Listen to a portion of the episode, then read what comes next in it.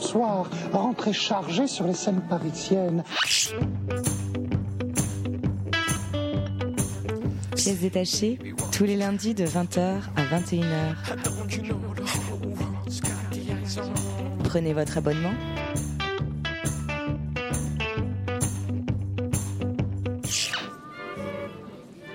Oui, que, que Jack est emballé. Il est 20h, passé d'une minute sur Radio Campus Paris. Vous arrivez dans Pièces détachées, votre émission consacrée à l'actualité des arts vivants en Ile-de-France. Bonsoir à toutes, bonsoir à tous. Alors ce soir, on est très content de recevoir un magicien de l'hybridation des formes dont on parle régulièrement du travail depuis quelques années. Marc Lenné, bonsoir. Bonsoir. Vous êtes avec nous pour parler de votre nouvelle création, Vanishing Point, qui est présentée au Théâtre National de Chaillot jusqu'au 17 avril et on revient avec vous tout de suite.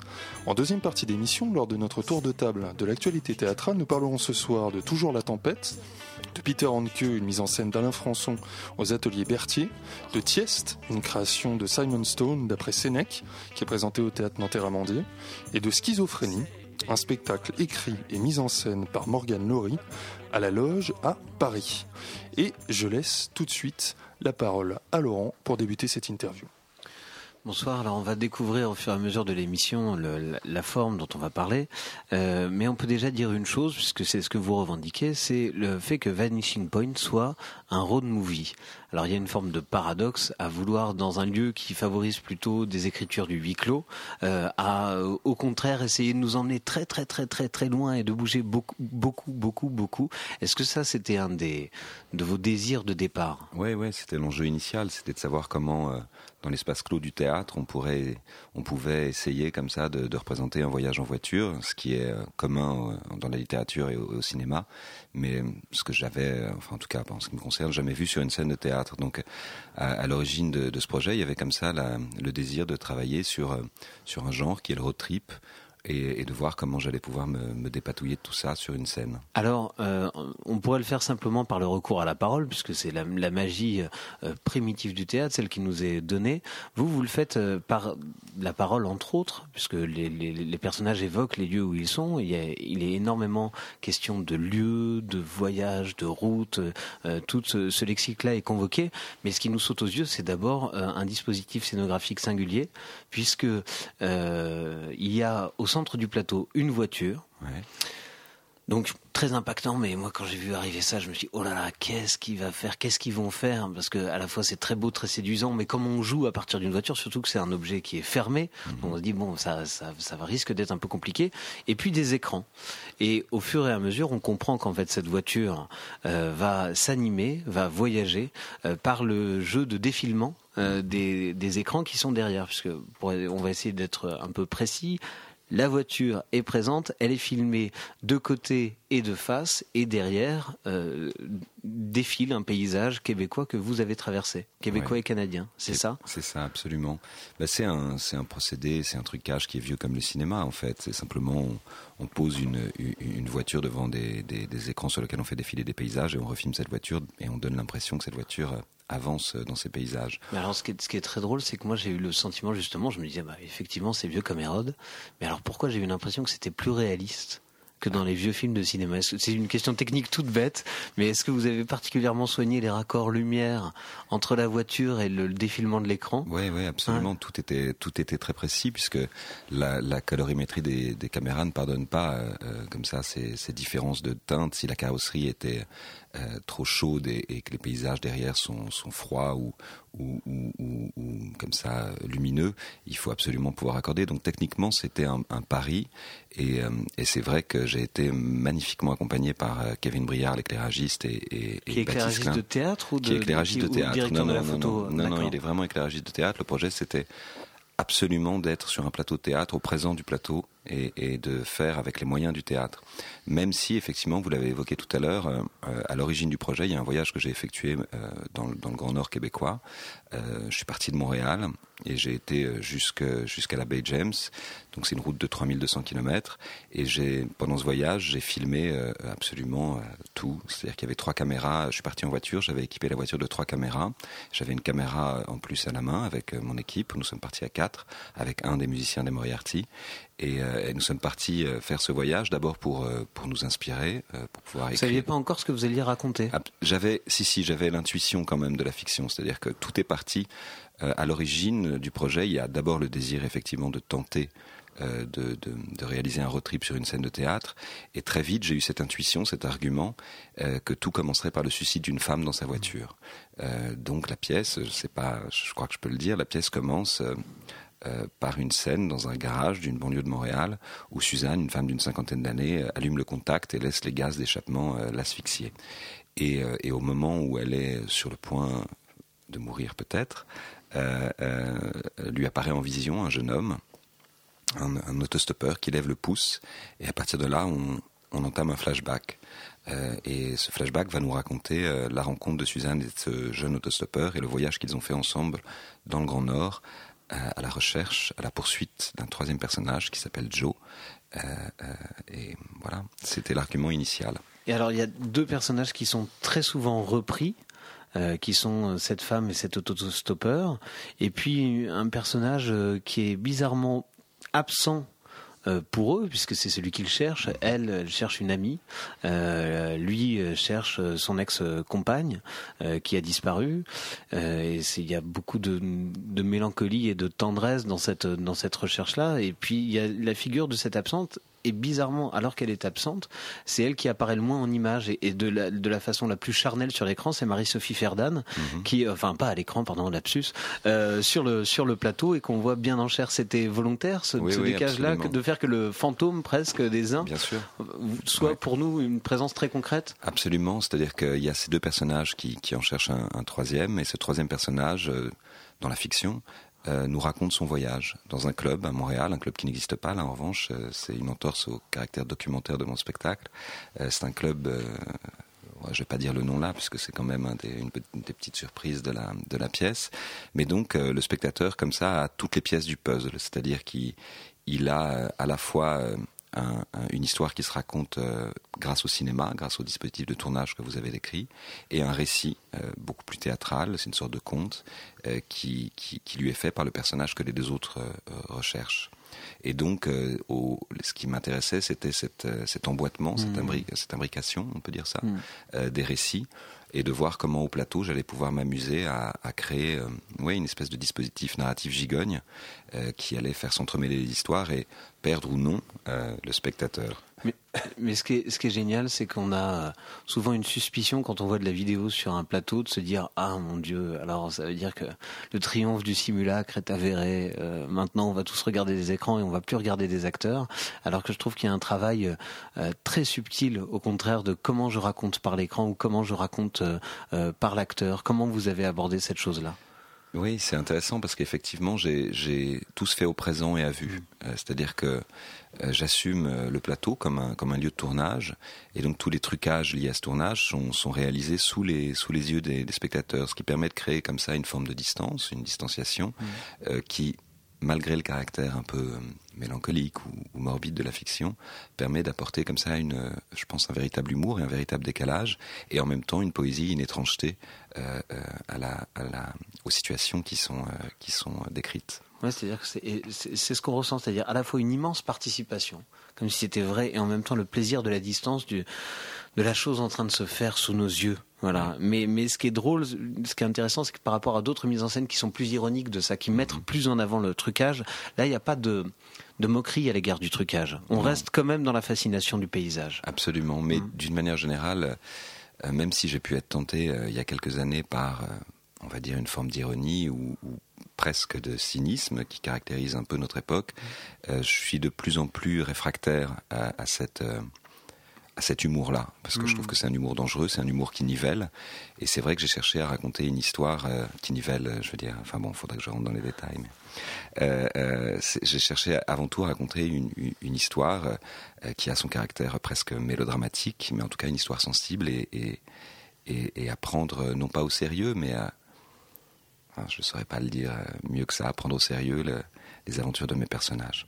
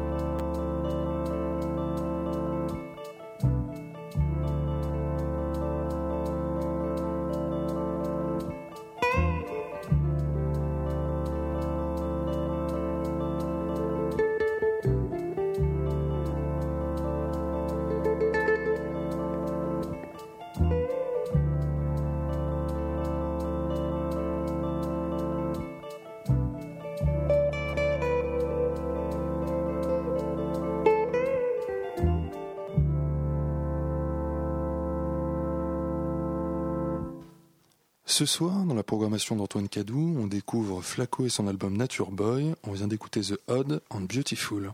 Et nous, on est en compagnie de Marc Lenné qui nous parle de son nouveau spectacle Vanishing Point qui est présenté au Théâtre National de Chaillot. Donc on en parlait, on en parlait tout à l'heure, une hybridation des formes. J'ai un peu le sentiment, Marc Lenné, que vous êtes dans une, euh, dans une recherche permanente de euh, d'emporter le spectateur avec cette hybridation justement. Moi j'avais découvert votre travail avec Memories from the Missing Room mhm. où le dessinateur Philippe Dupuis créait la scénographie en temps réel. Mhm. Euh, et là, cette, euh, cette volonté de nous présenter une image réellement, une image de cinéma, est-ce que vous avez le sentiment que chacune de vos créations nécessite pour vous un nouveau défi esthétique? Euh, oui, enfin, oui, un défi, si c'est, c'est, vrai que j'aime assez me fixer comme ça des tâches apparemment impossibles. C'est, je, veux dire, quant à moi, quoi, c'est des défis. Qui, je sais pas si c'est des défis dans l'absolu. En tout cas, moi, je, je les prends euh, comme tels. Mais, euh, mais c'est vrai, vous avez dit une chose importante, c'est d'emporter le spectateur. C'est-à-dire que même si à chaque fois je me je m'impose des dispositifs scénographiques euh, euh, précis. L'idée, ça n'est pas simplement d'interroger euh, ce dispositif et de, le mettre en, comme ça en, valeur ou en mouvement. L'idée, c'est vraiment de, raconter une histoire grâce à, ce dispositif. Et c'est un peu la particularité de mon travail. C'est vrai que je suis scénographe plasticien à l'origine. Il y a aujourd'hui sur les scènes un grand courant comme ça de, metteurs en scène plasticiens qui font un travail, on, en parlait hors antenne il y a deux minutes, un travail absolument euh, remarquable. Et c'est vrai que moi, je, n'arrive pas à envisager la, scène euh, sans la fiction, sans la, volonté de raconter une histoire. Il y a quelque chose au théâtre qui est profondément archaïque, qui est presque à voir avec l'enfance, euh, auquel je, tiens absolument, qui est la fable, la fiction. Et j'ai le sentiment justement que vos dispositifs sont au service de l'histoire que vous voulez raconter et sont pas sont pas dans les Quoi. Il n'y a pas de distance entre votre dispositif euh, scénique et euh, l'histoire que vous souhaitez raconter. Oui, absolument. Bah, tout simplement parce que quand j'écris l'histoire, j'ai en tête le dispositif que, dont je vais me servir et donc je je sais souvent, enfin pas toujours parce qu'on est on est contredit par le plateau parfois, mais en tout cas j'ai une petite idée de, comment va servir ce dispositif pour raconter au mieux euh, l'histoire que je veux raconter. Il y a un élément dont on n'a pas dont on n'a pas parlé pour l'instant et qui me semblait également un, des fils rouges de votre travail, c'est qu'on a des musiciens présents sur scène. Alors pour le coup, en plus des musiciens qui avaient déjà été présents dans une mhm. de vos créations précédentes, et, euh, et ça paraît, euh, ça paraît finalement assez banal d'avoir des musiciens sur scène, mais finalement c'est pas du tout le cas dans la place que vous leur faites au sein de la création. Là, ils sont, ils ont leur espace d'évoluer mhm. sur le plateau. Ils sont pas isolés, ils sont pas pour autant mis en avant. C'est, ils ont une position qui, de mon point de vue, est vraiment très ambivalente, mhm. présent dans la fiction et néanmoins très légèrement en décalage. Et j'ai l'impression que c'est devenu, c'est devenu un peu une marque de fabrique. Euh, oui, je saurais pas dire pourquoi. En tout cas, il y a ce désir-là, comme ça, d'avoir de la musique euh, au plateau et de pas avoir des bandes, des pistes, parce que c'est quelque chose que je trouve assez, euh, en général, inefficace. Il y a comme voilà, je, je pas quelque chose qui me touche.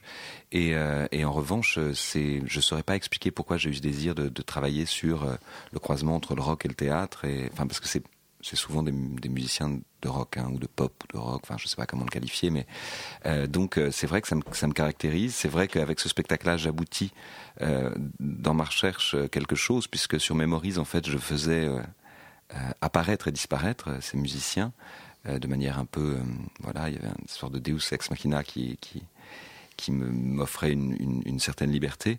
Et à la fin de Memories, je me suis dit, je me suis dit que je, je, pourrais tenter euh, de raconter une histoire avec les musiciens présents en permanence au plateau.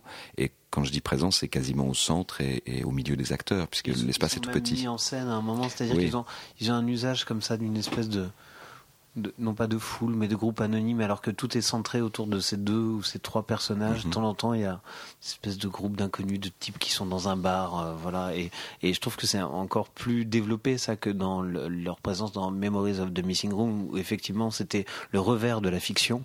Là, ils sont de temps en temps totalement indispensables à la fiction. Oui, ils le sont euh, à, double, à double titre, parce que je pense que ce spectacle, sans la, bande son qui a été créée, sans la musique qui a été créée, n'aurait pas du tout la même, euh, la même énergie, la même qualité. On s'est aperçu pendant le travail des répétitions que si tout d'un coup on coupait un, passage musical, euh, l'histoire se racontait moins bien. C'est-à-dire qu'assez vite, ils sont arrivés tard, hein, comme toujours sur la création, pour des raisons à la fois d'agenda et de, de, méthode. Ils sont arrivés, les, ils sont, ils sont venus travailler une semaine et demie avec nous. Ils ont tout, ils avaient travaillé un peu en amont, mais ils ont vraiment composé en une semaine et demie avec nous la, la, musique du spectacle. Et, euh, et, je me suis aperçu qu'ils étaient vraiment liés euh, euh, organiquement à l'histoire que, que, je voulais raconter, un peu de la même manière que le dispositif vidéo. et, fait partie intrinsèque du projet. donc c'était assez, c'est assez fascinant en tant que metteur en scène de voir que tout d'un coup cet, cet élément-là, qui pourrait être une, un ajout, une pièce rapportée, devient constitutif du, travail qu'on mène au plateau. Là, on parle de, la musique, mais il y a aussi un, rapport surprenant à la parole. Euh, je crois que vous avez écrit le spectacle. Mais ce qui est drôle, c'est c'est d'un tel naturel dans leurs paroles. Euh, alors, je, sais que maintenant le mot de naturalisme est odieux sur les scènes de théâtre, mais quand il est sublimé par un dispositif comme ça et par aussi des, des partis pris de, de fiction qui sont aussi totalement fantasmatique. Euh, il n'a plus rien de, de, ce naturel euh, pauvre et si souvent condamné. Mm. Euh, comment vous avez travaillé cette écriture? Alors d'abord j'avais j'avais un, atout, c'est que je savais que la langue naturaliste que j'allais écrire serait interprétée par des acteurs québécois et que pour tout français la simple euh, enfin l'accent québécois apporterait comme ça une distance, un décalage, une poésie euh, qui évidemment résonne parfaitement avec la fiction puisqu'elle se passe au Québec. Mais donc c'était important pour moi parce que c'est toujours très dur pour un, quand on est metteur en scène et qu'on écrit ses propres pièces, euh, l'auteur souffre parce qu'il s'entend. Mm. Et, et, dans Memory from the Missing Room, la pièce était en anglais. Je me suis senti très libre parce que j'écoutais mon, mon texte dans une langue étrangère, donc j'avais beaucoup moins tout d'un coup d'angoisse à l'entendre. Et là, de la même manière, euh, l'interprétation de, de, Sylvie Léonard et de Pierre-Yves Cardinal me, me, libère en quelque sorte de mon rôle d'auteur. Je ne sais pas si c'est si c'est très clair ce que je raconte. Non, mais je me demandais du coup, ça leur collait tellement à la peau que je me demandais s'il n'y avait pas une part d'improvisation, si ça n'avait pas non, été. non, euh, non, tout est écrit précisément. incroyable. Euh, les, Mm. les textes les plus littéraires de Marie-Sophie Ferdan, évidemment, sont, sont, sont, sont très précis. Euh, en revanche, ce qui est sûr, c'est que euh, c'est écrit très précisément, mais sur, sur le vocabulaire, ils se sont réappropriés mes mots. Par exemple, ils disent Votre voiture est bonne pour la scrap. J'avais écrit Votre voiture est bonne pour la casse. Voilà, c'est ce genre de, de toute petite euh, euh, déformation qui qui, que je trouve savoureuse moi-même. Alors Moi, j'aimerais revenir sur une chose que vous avez dit tout à l'heure, parce que je trouve que c'est assez, c'est assez beau, romanesque pour ne pas dire romantique, mais c'est ce, ce retour à cette fois du sentiment, Ouais. presque. Et c'est quelque chose qu'on sent très fort dans ce spectacle. C'est-à-dire que c'est ça qui est, qui est beau, c'est qu'on n'est jamais sous simplement le, le, le show-off d'un dispositif éclatant, comme le disait Xavier tout à l'heure. C'est on, on- tout est inféodé à l'idée que ce qui ce qui va être raconté, ce qui est raconté est une histoire. Mhm.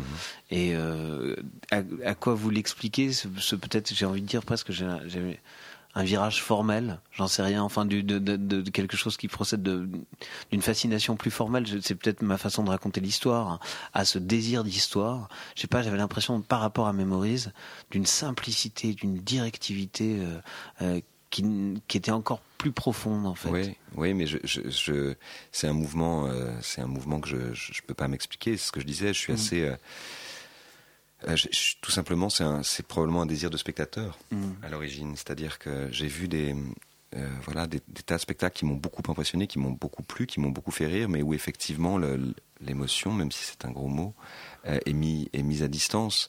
Et là, j'avais envie de, de, de livrer quelque chose de plus sensible, de plus fragile à nouveau. J'avais tenté dans Spinorama déjà ça, et, et en même temps.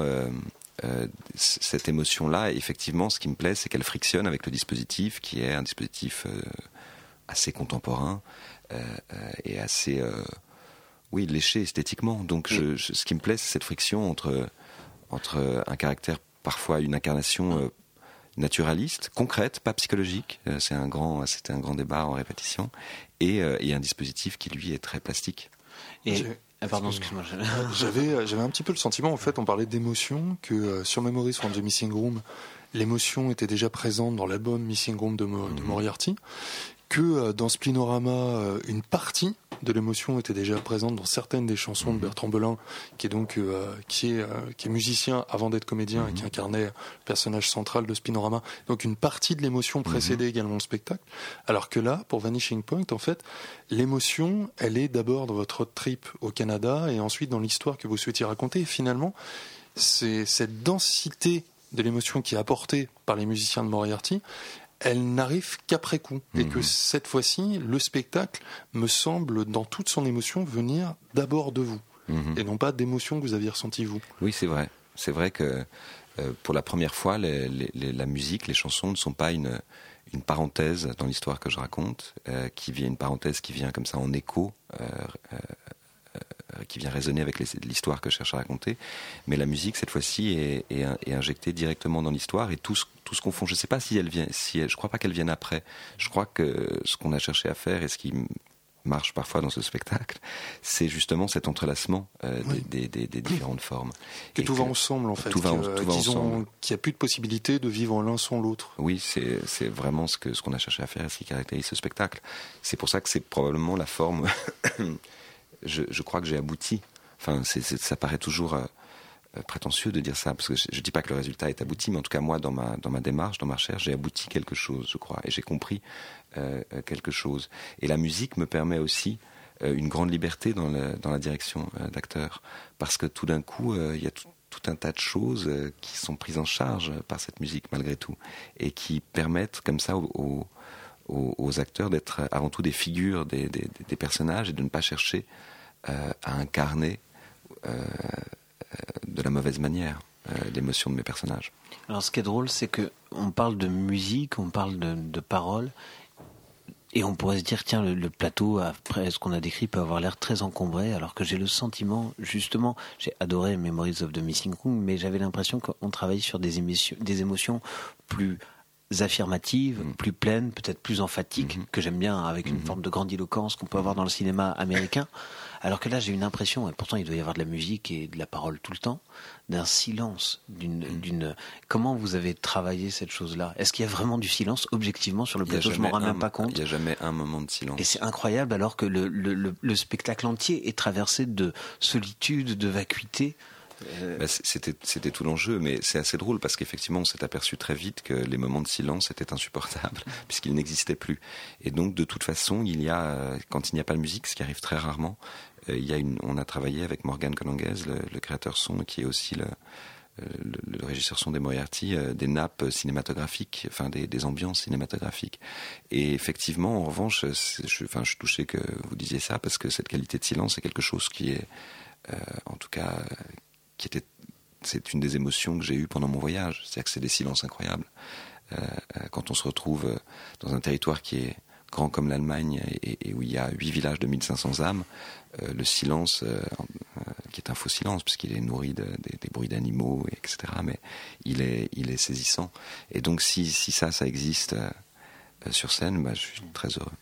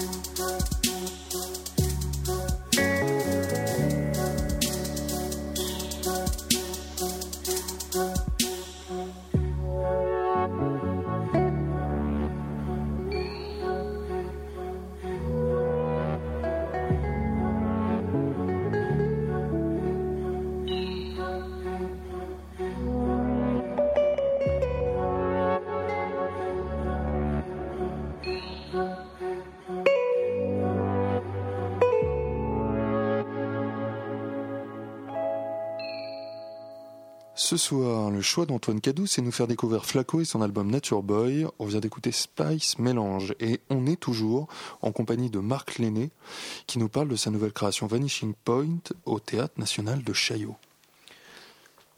Alors, je, je crois que parmi vos références, il y a Lynch, Ouais. David Lynch, et on pense quand même un peu à la Syrie de Twin Peaks. En tout cas, je sais pas. Moi, ça m'a ça m'a emmené dans cette, cette cet espace-là. Euh, Est-ce que c'est quelque chose avec lequel vous êtes parti et ensuite que vous avez oublié euh, cette Non. référence à Lynch Non, ou non, pas c'est du quelque tout chose qui est, qui est très conscient. Après, il y en a d'autres, hein, parce que je, euh, finalement, mon spectacle est très très référentiel. C'est-à-dire que c'est presque, j'espère que ça ne se lit pas trop. Non, ça ne se voit pas. Il a le bon, Bon, goût d'être voilà, mais, discret mais, sur mais, ses mais- références. mais au fond, chaque scène est Mm. presque une citation d'un film qui m'a qui m'a obsédé, qui m'a fasciné. Et Lynch, euh, euh, bah, quand j'ai découvert Lynch avec Lost Highway, c'était en 95, donc j'avais des 19, euh, 18 ou 19 ans, 18 ans. Euh, c'est- ça a été un choc euh, définitif et durable, donc. Euh, et c'est vrai que je, je n'ai au- aucun scrupule à, à comme ça rendre hommage, notamment sur une scène précisément euh, à, à- à Lynch, à faire une citation directe. Et, et le décor peut sans doute évoquer, parce que c'est un décor en, en- en bois, on a un bois aggloméré comme ça, qui évoque euh, le, le- le motel de, de Twin Peaks sans, sans doute. Mais en fait, c'est très concret. Les garages au, au Québec sont faits de ce matériau-là. Donc au fond, euh, c'est une boîte en bois brut, mais qui est euh, c'est à la fois un décor et, et en même temps très concrètement le garage de la fiction dans lequel se suscite Suzanne. Et en même temps, euh, il y a un aspect euh, que j'aime bien dans le spectacle, c'est ce que j'ai aimé aussi dans un film culte des Américains qui s'appelle Les Évadés, c'est qu'on a l'impression que c'est un, un pur, une tranche de vie. Ouais. Et en fait, en réalité, c'est un polar. Il y a quand même quelque, il y a quand même une énigme Bien derrière. Bien sûr. C'était quelque chose que vous vouliez dès le départ, ça? Oui, après, je, je, je, je, pense que qu'il faut pas dire à l'antenne. peut rien euh, dire. On peut rien dire, mais effectivement, il y y a- y une surprise. euh, Ouais. Euh, c'est construit euh, de façon très américaine, comme ça, très hollywoodienne. Il y a effectivement un, un- un- on appelle ça un twist, hein, c'est ça, un twist, Final twist. un, un twist final qui intervient. Je pense qu'on pourrait chronométrer le spectacle et il doit intervenir au moment où dans, dans- où il doit où il doit intervenir. Vous savez, il y a des règles de, de l'écriture du scénario qui ont été établies. Ah, je savais pas qu'il y avait Si, c'était si, que- normalement, que- euh, 10 ou D'accord. 12 minutes avant la fin du spectacle, le du film, le, le twist final doit, doit, D'accord. doit avoir lieu. Non mais c'est drôle parce que du coup on est on se laisse emporter, on se dit ah tiens bon bah ça va être un, un polar. Puis à un moment on se dit ah non en fait ça va être un, un grand moment contemplatif et méditatif. Et à la fin il se rappelle à notre bon souvenir Ouais. euh, le polar. Donc c'est Ben oui, en fait, je- un peu euh, de la même manière que je croise les histoires, je m'amuse à, à travailler les genres, quoi. Et donc, effectivement, euh, c'est à la fois un thriller, à la fois un mélodrame, une comédie, un, fi- un film fantastique, j'allais dire, un spectacle fantastique. Euh, voilà, je m'amuse comme ça, et- les acteurs ont été merveilleux pour ça, parce que je leur ai dit, c'est un peu comme un album de, de, de rock ou, ou de pop. Il, faut, il y a plusieurs chansons, et il faut jouer chaque chanson absolument mais ne, ne pas construire un parcours pour unifier et niveler l'ensemble. Et donc on s'est on s'est beaucoup amusé avec ça parce qu'effectivement ça commence vraiment comme un thriller. Euh, euh, et puis il y a toute une partie plus plus plus décalée comme ça qui peut s'apparenter au, à la fois à la comédie et au fantastique. Et on finit dans quelque chose. Il y a une il y a une forme de comédie romantique aussi euh, parce que j'affectionne parti- particulièrement ce genre. Et on finit dans quelque chose qui est à la fois de l'ordre du thriller et du et du mélodrame aussi. Euh, voilà, donc c'est des, des citations, mais c'est quelque chose avec lequel j'aime, j'- enfin, j'adore m'amuser avec ces, ces, ces c'est-à-dire références-là. que c'est des citations mais ça devient plus que ça, ça devient presque des lieux de pensée. Je Mhm. pensais à quelque chose euh, euh, et, et donc du coup on sort de l'anecdote. Euh, je pensais notamment, ça m'a marqué, la présence de la chambre. Je me disais Mhm. tiens, quels sont les lieux que vous hantez et qui vous hantent? Est-ce que ces chambres-là, c'est un, un Bah, c'est assez mystérieux parce qu'effectivement, il y, a des, il y a des lieux récurrents dans mon travail. Il y a les chambres de motel. Euh, mais ça, bon, euh, je, je crois que c'est aussi une culture cinématographique. Euh, que ce soit les, films- voilà, les films de Wenders au, au, au- au film de Lynch, euh, on en trouve des, des sublimes. En revanche, euh, j'ai effectivement découvert, en en parlant avec une amie, que la glace était un, un des éléments euh, omniprésents puisque, de, de mes spectacles, puisque j'ai fait un spectacle sur deux patineuses artistiques euh, qui se sont brisé la jambe dans les vestiaires, mais enfin qui concouraient sur, sur, sur la glace. Et dans Spinorama, effectivement, le personnage euh, interprété par Bertrand Belin euh, meurt en, en traversant un lac gelé. Et dans ce personnage, dans ce, spectacle-là, effectivement, la glace est, un des éléments récurrents, obsessionnels du. Mais je saurais pas dire pourquoi en revanche. hein. Enfin, je, je, je le nomme, mais je le découvre. Ça, en revanche, c'est pas du tout conscient au moment de l'écriture. D'accord. Et du coup, non mais, non, mais c'est fou. Et alors, du coup, pourquoi vous n'êtes pas allé carrément aux États-Unis? Euh, alors ça, c'est assez mystérieux. Parce Euh, que si, si l'univers américain vous fascine, la culture populaire américaine vous fascine, euh, pourquoi euh, aller du coup presque avec cette espèce d'effet La réponse est peut-être dans la question hein, d'humour, de la parole québécoise, de l'accent québécois. On est très loin des acteurs lynchéens du coup. Absolument. Ouais.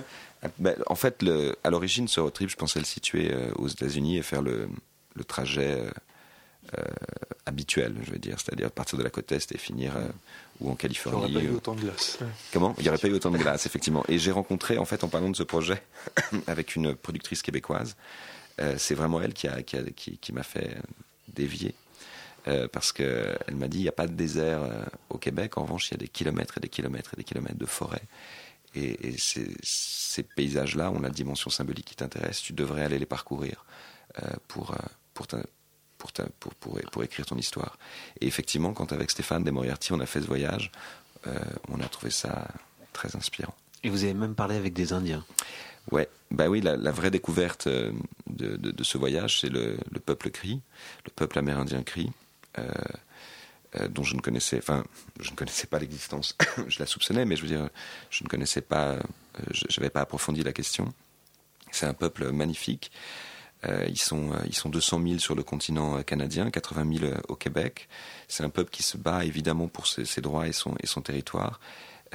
Et c'est un peuple qui a une culture magnifique qui m'a vraiment inspiré puisque j'ai lu les les poèmes, les chants, les contes traditionnels cris pour pour écrire cette pièce et énormément de motifs de l'écriture sont directement euh, prélevés euh, à, à cette euh, à cette culture.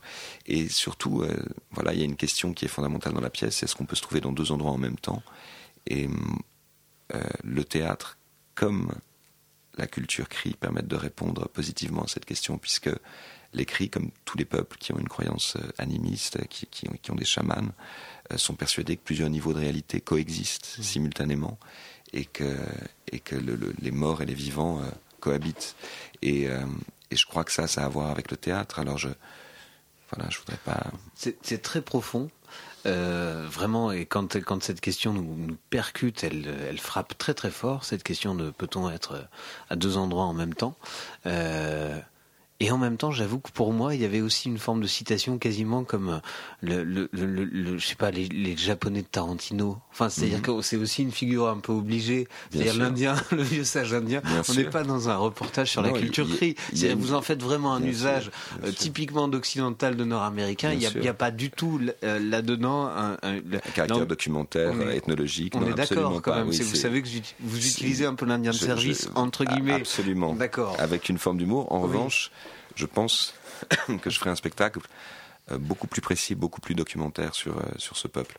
Parce que justement, j'étais frustré euh, dans ce spectacle de ne pas pouvoir en parler aussi bien qu'il le méritait. Effectivement, je, je m'en suis servi de manière parfaitement humoristique et fantasmatique, mais, mais c'est une culture bouleversante. Et, euh, Mais c'est totalement accepté d'ailleurs. hein. On Ouais. n'a pas du tout, on se dit pas oh là là mon Dieu quel ethnocentrisme dégoûtant. euh, voilà, c'est insupportable. Mais mais c'est vrai que je me dis tiens c'est comme les les sauvages de Voltaire. C'est-à-dire Oui, c'est vraiment ceux sûr. qui permettent d'interroger euh, l'homme occidental. C'est pas, il s'agit pas de Bien parler d'eux en fait. Absolument, Vraiment, mais le- ouais. le- je, Enfin, je- je désam- enfin, a priori, cette question-là est désamorcée par le, par le personnage que joue Pierre-Yves Cardinal, qui a, a tendance à, à, à jouer au cow-boy, et ça permet de créer de toute façon cette, distance et cette friction humoristique-là. Mais en revanche, euh, j'ai été, euh, c'est très troublant parce que j'ai été, euh, j'ai eu beaucoup de mal à écrire la pièce au retour du voyage. Précisément parce que j'avais été très très impressionné par le rapport au temps, le rapport à l'espace que j'ai découvert avec, avec ces Amérindiens cris. Pour vous donner une... Tout ce qui est dans la pièce m'est arrivé. C'est-à-dire que ça a l'air étrange, mais Goose Break, la perte des clés, euh, euh, le castor blanc, euh, Ah c'est- rien n'est inventé en fait. C'est-à-dire que euh, je, je, enfin, je, voilà, je vais pas rentrer dans les détails, Non, mais non, la- mais- la- je- on, on m'a- on nous a proposé du white beaver. Et on, on a eu un doute, puisqu'on sait qu'en américain, le wet beaver, c'est le, c'est, euh, le, le mot argotique pour parler du sexe euh, féminin. Donc on s'est un peu braqué au moment où. Et en fait, ils nous proposaient vraiment du, du, du, du white beaver, qui est un, un- donc un, un animal là-bas euh, très, très. C'est un animal sacré. Enfin, ils, ils voulaient nous le montrer, quoi, leur, leur castor blanc. Et donc c'est assez troublant parce que ça, reste humoristique. Mais, euh, mais, mais malgré tout, c'est arrivé. Bon, on va s'arrêter là. Sur le White Beaver. castor blanc. Mais il nous reste à vous Sur remercier d'avoir été avec nous, Marc Lenné. Donc, je rappelle à nos auditeurs qui peuvent découvrir Vanishing Point, votre nouvelle création, au Théâtre National de Chaillot, jusqu'au 17 avril, et qu'on leur recommande très chaudement d'y aller. Merci. En tout cas, merci beaucoup d'avoir été avec nous ce soir pour en Merci parler.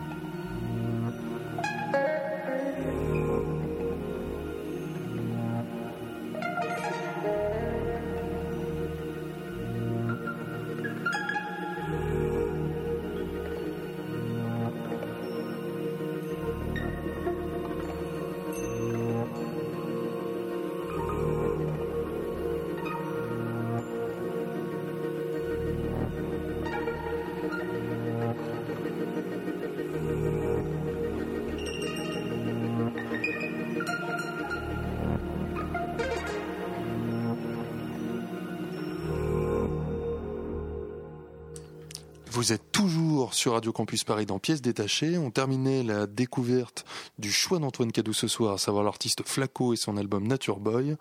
On vient d'écouter Gélis. Il s'agit d'une, il s'agit d'une, histoire. Euh, c'est-à-dire qu'en fait, il s'agit plus d'un, d'un concept d'histoire. Ça y est, c'est l'heure de notre tour de table de l'actualité théâtrale. Alors on va parler ce soir de Schizophonie, un spectacle écrit et mis en scène par Morgan Laurie à la Loge à Paris, de Tiest, une création de Simon Stone d'après Sénèque qui est présentée au théâtre Nanterre Amandier. Et on commence tout de suite avec Toujours la tempête de Peter Hanke, une mise en scène d'Alain Françon aux ateliers Berthier jusqu'au 2 avril. Margot et Thomas nous ont rejoints et c'est Thomas qui nous en parle. Bonsoir Thomas. Bonsoir. Euh, on peut pas dire que j'étais dans la meilleure prédisposition d'esprit qui soit. Euh, en arrivant dans la salle, moyenne d'âge très très élevée, euh, je me suis donc demandé si c'était dû à la programmation de l'Odéon, si c'était dû au fait que bah, c'était dimanche et que dimanche les jeunes ne vont pas au théâtre, ou bien à la pièce elle-même. Bon, je me suis dit calme-toi, laisse une chance, laisse une chance à ce spectacle et j'ai vraiment très bien fait. Euh, très vite, l'obscurité fait place à une lande steppe. La scène est en pente. Et euh, ce n'est pas n'importe quelle lande steppe, c'est euh, la Carinthie, une lande steppe de Carinthie, qui est la région la plus méridionale de l'Autriche, et où vit une importante minorité slovène. Euh, donc c'est la question, voilà, c'est le sujet principal, cette minorité slovène, le slovène, la Carinthie. La landscape, elle est englobée euh, par un énorme cadre photo qui englobe donc cette landscape et toute la scène. Les bords sont noircis et à l'intérieur donc de ce cadre photo reconstitué, eh bien renaissent tous les ancêtres de Peter Henke. Les grands-pères maternels, enfin le grand-père et la grand-mère maternelle, la mère. On a également les trois oncles et la tante Ursula. Peter Henke, lui, est représenté par le personnage dit euh, du moi. Et c'est un personnage qui, pendant un certain temps, va rester à l'écart de ce tableau, assis sur un tabouret à la périphérie de la scène. Euh, et on va avoir cette phrase qui va déclencher quelque chose. Ton fils ne sera jamais l'un des nôtres qui est lancé par l'un des oncles.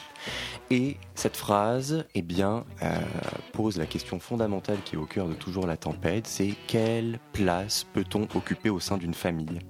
Car effectivement, Peter Hanke est né euh, d'un père euh, allemand. Les Allemands sont considérés comme les ennemis de cette minorité slovène puisqu'ils ont occupé la Carinthie à partir de, à partir de 1938 suite à l'Anschluss. C'est une occupation qui a été très mal vécue par cette minorité, qui a été contrainte à se germaniser. Euh, le quotidien même de la famille a été bouleversé par la mort, la mort au front, puisque les trois frères partent en guerre. Euh, l'engagement aussi dans la résistance slovène en Autriche contre les nazis. Euh, la tante Ursula s'engage notamment dans cette résistance. Et euh, toujours la tempête, c'est aussi ça. C'est un hommage rendu à cette résistance qui est méconnue. Et Peter Henke euh, ne l'épargne pas hein, cette résistance. Hein. Il n'hésite pas à dénoncer les violences et les injustices qui ont été commises par elle, notamment entre ses membres. On a donc ce personnage du moi qui est à la fois narrateur et spectateur, comme nous, d'événements qu'il n'a pas vécus et qui lui sont racontés en direct donc par ses ancêtres. Ça donne lieu à des discours euh, intergénérationnels qui mettent en opposition euh, deux visions totalement opposées du monde. Une vision optimiste et aussi une vision où l'histoire est perçue comme une machine qui broie le sentiment d'être vivant. Tout du long, la notion de temps est interrogée. De quel temps s'agit-il? Quel est le temps qui nous est montré? Seule la lumière nous permet un peu de nous, de nous repérer. Euh, on sait du coup quel moment de la, à quel moment de la journée nous sommes, quelle saison éventuellement, mais guère plus. Le jeu d'acteur, lui, est assez inégal. Euh, on a euh, des nuances et une vraie vivacité chez certains. Et par contre, euh, chez la plupart, euh, un vrai manque de sincérité, d'authenticité et un ton très monotone. Vraiment, on a l'impression que c'est un pur exercice déclamatoire pour eux. Euh, et d'une manière générale, il manque un peu d'âme slave dans tout ça. Euh, néanmoins, pendant les 3h20 de la représentation, euh, eh comme le personnage du moi, j'ai voyagé au-dedans de moi-même et euh, je me suis imaginé moi aussi revenir sur la terre de mes ancêtres en Croatie discuter avec les membres de ma famille sur l'histoire familiale et sur l'impact de l'histoire sur elle. Et, depuis que j'ai vu euh, cette pièce dimanche, je n'arrête pas de penser à cette phrase sans origine, nous ne sommes rien. Donc c'est toujours La Tempête, un texte de Peter Hanke, une mise en scène d'Alain Françon. C'est aux ateliers Berthier jusqu'au 2 avril. On enchaîne tout de suite avec Tiest, une création de Simon Stone d'après Sénèque. C'est présenté au théâtre Nanterre-Amandier. Et c'est Marou qui nous en parle. Oui. Bonsoir Marou. Bonsoir. Alors, euh, ce qu'on va voir quand on va voir Tiest, on va voir une histoire d'amour, de pouvoir, de vengeance et de mort. Euh, alors, je vais rappeler un petit peu qui est Tiest pour que les auditeurs ne soient pas trop perdus. Euh, dans la mythologie grecque, Thieste, roi de Mycène, est le frère jumeau d'Atrée. Thieste séduit sa belle-sœur Hérope et lui fait plusieurs enfants. Atrée découvre leur euh, commerce adultère et donc il chasse son frère qui s'enfuit en Épire. Mais Thieste revient pourtant peu après à la demande de son frère Atrée qui lui fait croire qu'il veut se réconcilier avec lui. Mais dans le festin qui devait sceller leur réconciliation, Atrée fait manger à Thieste la chair des enfants qu'il a eus avec Hérope et ensuite lui révèle tout. Voilà, donc le metteur en scène australien Simon Stone s'est emparé de cette effroyable tragédie et on a fait une adaptation très contemporaine où l'horreur de l'infanticide et du cannibalisme se frotte euh, très habilement à la banalité des situations. En effet, la scène d'ouverture ne laisse rien présager de la violence et de l'atrocité de ce qui va suivre. On voit trois frères qui discutent tranquillement en sirotant du vin rouge, en écoutant de la musique. Mais petit à petit, l'étau se resserre et les rapports de force s'installent. Et à la fin de cette première scène, avec le premier meurtre, on comprend vraiment dans quoi on a mis les pieds. Et ça ne va aller qu'en empirant. Le climat se fait de plus en plus étouffant. Et c'est une sensation qui est accentuée par le dispositif scénographique. Parce que donc, c'est en bifrontal, avec au milieu une boîte blanche rectangulaire, totalement immaculée, où on ne distingue aucune sortie, aucune porte. Et d'ailleurs, c'est assez troublant parce qu'on se demande comment se font les changements de décor et les entrées et sorties des comédiens. Parce que vraiment, moi j'ai scruté cette, boîte pendant toute la pièce. Il a aucun, euh, aucun chambranle, aucune porte, rien. Et là où et donc les comédiens tournent en rond là-dedans comme des rats de laboratoire et ce sentiment d'enfermement est très contagieux pour nous.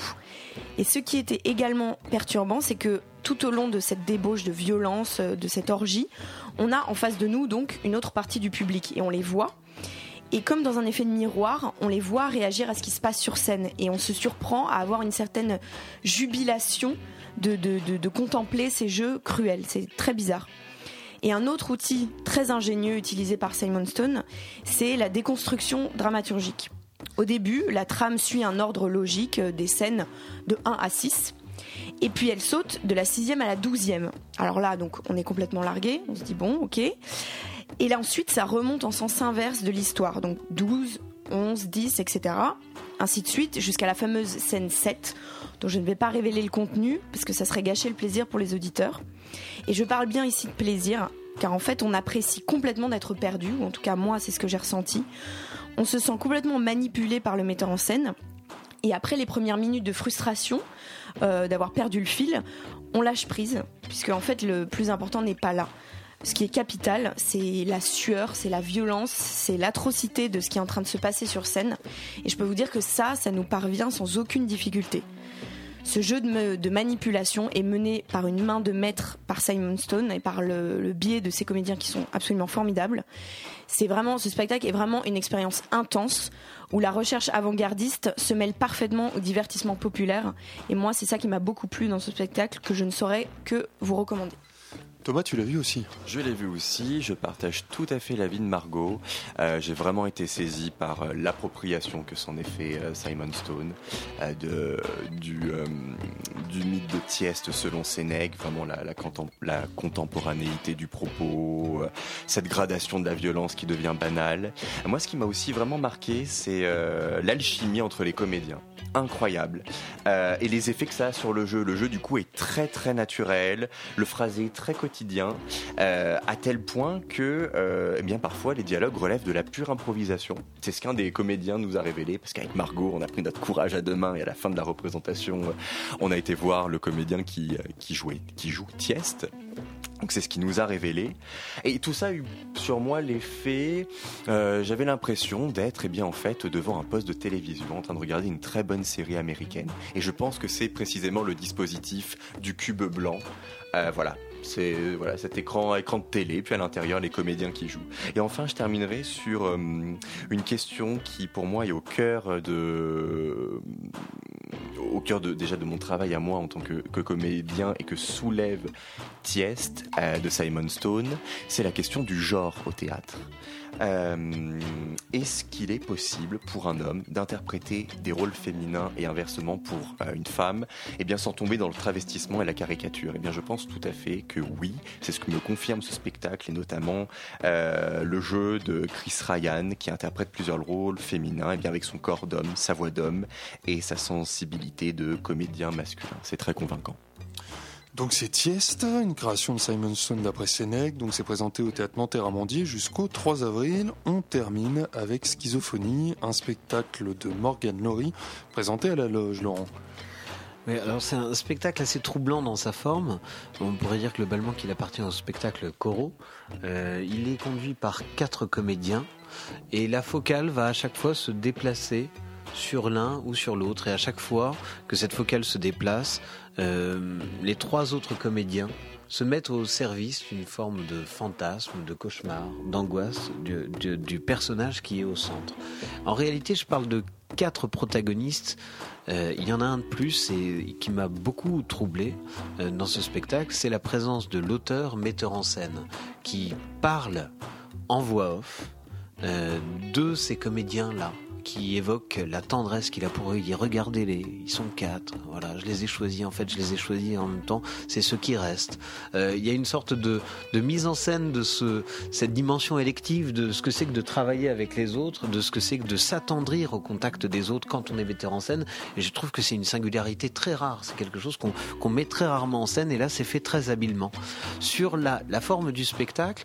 Euh, c'est un habile mélange entre du théâtre parlé avec quelques sen- sentences très fortes, quelques cas très très forts, et puis euh, un registre qui serait plus proche euh, du théâtre visuel, euh, puisqu'il y a un, immense costume par exemple très troublant qui, s'est soigné son apparition de, qui nous fait penser à Nabucodonosor avec, euh, ou je sais pas, un monde assyrien assez assez étrange, assez fantastique. Je pense aussi à un travail assez délicat de lumière avec des guirlandes lumineuses, euh, de, costumes aussi, euh, de costumes d'or. On a donc ces quatre solitudes qui sont en face de nous et qui de temps en temps, dans une pénombre assez belle, assez, assez dense, renforcée par une atmosphère de fumée produite euh, savamment par de la machine à fumer, on a un objet dont on ne sait plus si c'est un objet cérébral, un objet qui doit parler à l'intelligence, au cœur, on sait plus trop bien, on sait plus comment ça nous conduit, où ça nous conduit, mais on voyage d'intensité en intensité, de point d'intensité en point d'intensité. Je n'en citerai que quelques-uns. Un particulièrement qui m'a touché, il y a un moment, la révolte d'une comédienne, j'ai envie de dire comédienne personnage, tant l'équivoque est, est euh, favorisé, euh, qui écoute une bande euh, une cassette audio sur un vieux radiocassette et c'est la voix d'une petite fille. Elle dit mais et on lui dit mais c'est toi la petite fille. Et elle dit mais c'est pas moi, c'est obscène de faire ça. Ça c'était une parole qui a été faite pour être prononcée, jetée. Elle devait pas rester. Il y a une forme de violence de lui faire écouter et qui en écho nous parvient de de- d'entendre cette violence là. Donc très très belle curiosité, faites une expérience d'étrangeté, allez à la loge. Oui, je l'ai vu aussi. Moi, j'y ai vu en fait principalement un, un théâtre d'images, d'images très fortes et de sensations. Il y a effectivement un travail très fin, très délicat qui est fait sur la lumière. C'est un spectacle qui est beaucoup dans la pénombre. On a un, une, un voile qui nous sépare des comédiens, qui, hein, qui instaure en plus cette distance assez forte. Néanmoins, j'y euh, décèle quelques, quelques faiblesses dramaturgiques. Il y a eu des moments où mon attention euh, s'échappait. Et c'est justement euh, par ces chocs, principalement des chocs visuels, que le spectacle me rattrapait néanmoins pour que je reste avec lui jusqu'à la fin. Donc on est un petit peu en retard, donc je vais pas en parler plus longuement. C'est Schizophonie, un spectacle de Morgane Laurie. C'est présenté à la loge à Paris jusqu'au 3 avril. Et comme je le disais, on arrive à la fin de cette émission. Alors je vous rappelle que ce soir, on a reçu le créateur multiforme Marc Lenné qui nous fait voyager au nord du Canada et au-delà du plateau avec Vanishing Point. C'est présenté au Théâtre National de Chaillot jusqu'au 17 avril. Dans notre tour de table de l'actualité théâtrale, on a parlé ce soir de Toujours la tempête de Peter Hanke, une mise en scène d'Alain Françon présentée aux ateliers Berthier jusqu'au 2 avril, de Tiest, une création de Simon Stone d'après Sénèque qui est présentée au théâtre Nanterre-Amandy jusqu'au 3 avril. Et on parlait à l'instant de Schizophonie, un spectacle écrit et mis en scène par Morgane Laurie à la loge jusqu'au 3 avril. J'aperçois nos camarades du Gonzai Club. Bonsoir. Bonsoir, comment on va? Ah bah très très bien. Bientôt les vacances de Pâques. Oui, oui, oui, il serait temps. Alors qu'est-ce qui se passe dans le Alors, ce soir ce soir, c'est très particulier. Pour une fois, il se passe vraiment quelque chose, puisque nous nous fusionnons, en fait, on fait un mariage, euh, un, un- un véritable mariage Un avec mariage. Co. Un mariage d'amour. Un mariage d'amour de 3 heures de temps. Voilà. Oh là, une grande soirée Grande sur Radio soirée. Campus Paris. Exactement. Alors nous, l'émission de ce soir, elle a été préparée par Laurent Bazin avec la complicité de Margot Cavalier et de Thomas Silla. Une émission réalisée par Antoine Cadou et présentée par Xavier Henry. Bonne soirée à tous sur Radio Campus Paris et à la semaine prochaine.